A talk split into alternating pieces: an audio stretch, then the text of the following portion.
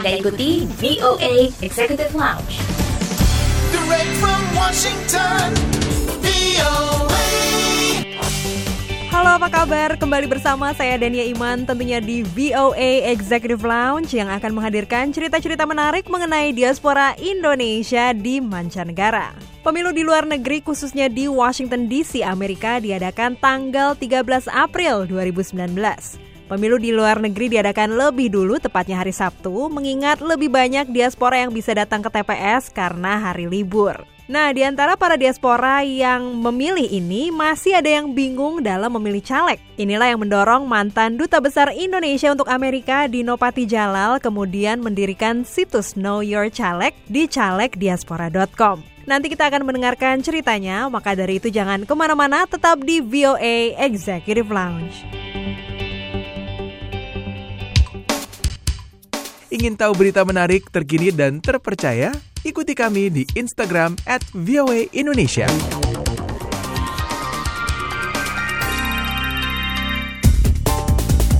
Dari Washington DC, Anda masih bersama kami dalam VOA Executive Lounge.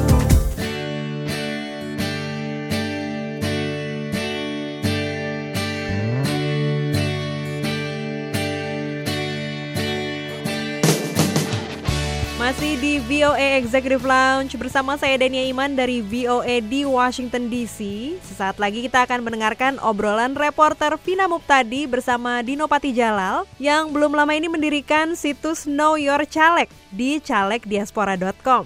Situs ini bertujuan untuk memperkenalkan para caleg dengan dapil luar negeri yang akan dipilih oleh para diaspora Indonesia dalam pemilu kali ini. Pak Dino, kenapa Anda menggagas Know Your Caleg? Simple karena saya melihat sekarang dalam beberapa pemilu ke belakang ini koneksitas antara diaspora dan caleg cenderung lemah. Dalam arti diaspora banyak yang tidak tahu siapa calegnya di siapa wakilnya di DPR dan diaspora juga merasa baik secara fisik maupun secara politik jauh dari DPR. Dan bila lihat juga saya lihat ya, caleg itu terlalu banyak ya, ada 105 yang bertarung di dapil DKI 2. Sebagian besar mereka juga tidak mementingkan untuk merangkul atau menjangkau uh, diaspora gitu. Mereka lebih banyak fokus di Jakarta Selatan dan Jakarta Pusat yang menjadi bagian dari dapil DKI 2 ya selain. Jadi saya ingin ada konsep caleg diaspora dalam pemilu tahun 2009 ini. Ini konsep yang berarti caleg yang dipilih oleh diaspora yang memahami kondisi diaspora dan juga berani atau mempunyai komitmen untuk memperjuangkan kepentingan diaspora gitu kan. Nah kalau kalau kalau dalam pemilu ini nanti ada caleg diaspora dan terpilih, mereka akan mempunyai komitmen moral dan tanggung jawab politik kepada diaspora gitu dan mudah-mudahan diaspora juga akan merasa lebih dekat dengan DPR kalau itu terjadi. Saya sudah lihat situsnya calegdiaspora.com. Nah, caleg yang masuk di Dapil 2 Jakarta kan sebenarnya ada 100 lebih ya Pak ya, tapi kenapa profil yang ditampilkan dalam Ya. Know Your Caleg ini hanya sedikit Pak? itu juga menjadi pembelajaran bagi saya ya. Saya semakin terbuka matanya karena semua orang itu kita hubungi dari 105 itu kita semua hubungi eh, dan kita undang untuk masuk dalam program KYC Know Your Caleg. Tapi ternyata dari 105 itu yang responsif dan bersedia untuk direkam wawancaranya gitu. Nah, selebihnya eh, mungkin setelah melihat pertanyaannya mereka merasa tidak pas ya.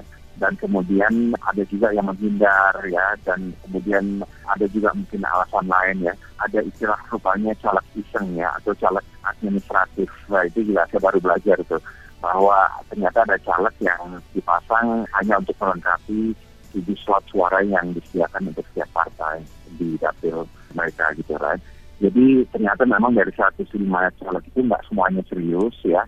Dan dari saringan program KYC ini hanya 39 yang benar-benar ingin menyapa dan memperkenalkan diri dan memberikan posisinya pada diaspora gitu. Jadi itu itu penjelasannya kenapa nggak 105 itu yang ada dalam website eh, kita. Kemudian bagaimana cara Bapak menjangkau para diaspora yang tersebar di berbagai negara ini? Gimana caranya supaya mereka tahu kalau ada platform Know Your Caleg ini? Itu tantangan kita yang terbesar sekarang memang. Jadi sekarang platformnya sudah ada dan sudah diapresiasi oleh Ketua KPU bahwa platform seperti ini juga harus ditiru oleh dapil-dapil lain ya. Dan juga semua parpol sudah ikut sekarang. Jadi dari 16 parpol itu 15 sudah ikut semua. Satu adalah partai yang relatif lebih kecil menyatakan mendukung tapi sedang buat appointment untuk ikut ya. Jadi sekarang masalahnya gimana seluruh diaspora di berbagai penjuru itu eh, bisa mengenal program ini dan makanya banyak caranya kita sih. Eh, cara utama melalui WhatsApp. Jadi ya kita cari tokoh-tokoh masyarakat di berbagai kota ada negara dan kita WhatsApp mereka mengenai program ini dan kita adakan pendekatan pribadi juga. Kita telepon mereka, kita tanya mau nggak ikut menyebarkan melalui website mereka, Facebooknya segala macam gitu. Kemudian nah, kita juga melakukan iklan di Facebook ya dan kita juga melakukan sosialisasi ya, di lapangan. Eh, saya baru dari Qatar, kemudian dari Emirat juga. Kemudian waktu di New York sekarang ini saya mengadakan webinar atau video call untuk briefing eh, beberapa figur masyarakat di berbagai kota. Tapi eh, sungguh susah sekali, sa- sangat susah sekali. Mudah-mudahan 2024 nanti bisa lebih bagus nanti tuh eh, program ini ya. Eh, tapi paling nggak orang tahu manfaatnya dan sudah mulai merubah perilaku politik dari para caleg dan juga sudah menimbulkan harapan yang lebih tinggi di kalangan diaspora. Gitu. Kita tahu waktu tahun 2014 lalu partisipasi pemilih dalam pileg khususnya pemilih diaspora ya itu rendah. Apakah ini juga salah satu target? Ada target nggak Pak Dino? Pengen menaikkan jumlah pemilih atau ada number tertentu? Ya, kalau target kita bersama kan 50 persen, gitu kan, untuk meningkatkan tingkat pemilih menjadi 50 persen gitu ya. Tapi juga kita ingin agar diaspora itu nanti nggak kebingungan sewaktu mereka mencoblos, karena sebagian besar eh, waktu kita mengadakan uh, webinar kemarin misalnya, banyak yang yang kaget bahwa ternyata nanti mereka bukan hanya nyoblos presiden, tapi juga harus personil pada DPR gitu. Dan mereka sama sekali banyak yang belum siap karena mereka bilang wah kita nggak ada yang kenal nih, nggak ada yang tahu siapa anggota DPR-nya gitu. Jadi target kita sih 50 persen nongol untuk nyoblos dan juga sebagian besar mereka udah tahu bukan hanya presiden tapi siapa caleg yang akan di, dicoblosnya gitu. Pak Dino, sewaktu Anda menjabat sebagai Duta Besar Indonesia untuk Amerika, apa sih aspirasi yang paling utama yang selalu diutarakan oleh para diaspora di Amerika yang mungkin hingga kini belum terwujud? Aspirasi nomor satu selalu di keluarga negaraan Ah, dan itu juga salah satu pertanyaan ke semua caleg program Know Your uh, Caleg ini. Jadi alhamdulillah juga sekarang ini kan kalau dulu kan nggak ada satupun ada politisi yang mau mengusung agenda di keluarga negaraan ya kan karena menurut mereka terlalu sensitif dan lain sebagainya gitu. Tapi untuk kali ini banyak sekali caleg yang merujuk pada di keluarga negaraan bahkan mendukung gitu kan. Jadi sekali lagi ini merubah perilaku politik mereka uh, dalam kaitannya terhadap kepentingan diaspora gitu. Jadi paling ada positif impact dari program KYC ini. Tadi kan dikatakan bahwa diaspora Indonesia merasa jauh dengan DPR dan anggota DPR.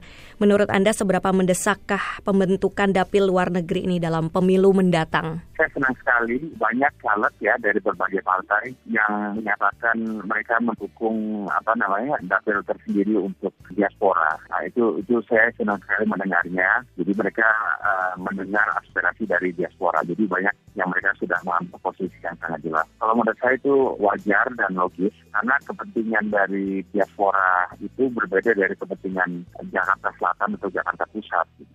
Sangat sangat beda. Satu satu contoh aja, uh, banyak diaspora yang menanyakan yang udah WNA ya, uh, kalau mereka meninggal nanti mereka mau dikuburkan di tanah air. Sementara ini kan masih susah nih kalau di, uh, WNA mau dikuburkan di tanah air walaupun dia berdarah Indonesia gitu right. Nah masalah ini kan khusus untuk diaspora. Orang Jakarta Selatan sama Jakarta Pusat kan nggak ada masalah seperti ini gitu ya kan. Jadi uh, ini hal-hal yang yang mencerminkan bahwa diaspora itu memang mempunyai kepentingan dan kondisi yang sangat beda dan unik yang harus dibedakan dari kondisi di Jakarta Selatan maupun dari Jakarta Pusat. Makanya dapil diaspora sangat masuk akal dan bukan suatu hal yang baru. Kayak Perancis juga ada anggota parlemen yang hanya mewakili diaspora Perancis gitu. Uh, kebetulan teman saya dan dia tinggal di, uh, di Singapura malah bukan tinggal di, di, di Perancis misalnya gitu. Pak, ini kan kalau pemilu di Amerika kan eh, dan di luar negeri juga ya sudah berjalan eh, orang sudah bisa mulai memberikan suaranya sejak tanggal 8 April dan nanti akan terus berlangsung sampai 14 April. Apakah profil-profil yang ada di Know Your Caleg ini akan diupdate begitu ada nanti akan ditambah lagi? KYC ini bersifat terbuka bagi semua caleg ya dan semua parpol dan akan terus dibuka sampai tanggal 17 gitu. Ya kan? Kalaupun ada caleg yang terlambat datang, ya itu ininya salahnya sendiri juga ya karena semuanya udah kita telepon dari awal gitu. kan. Dalam beberapa hari ini ada yang datang, ada dua atau tiga orang caleg yang mendaftarkan diri gitu. Itu pun karena mereka ternyata wah saya lagi ke Myanmar atau ke mana gitu dikasih tahu ada program ini gitu. Jadi mereka uh, buru-buru langsung mendaftar gitu. kan. Tapi ini program akan terus terbuka sampai hari H tentu. kan.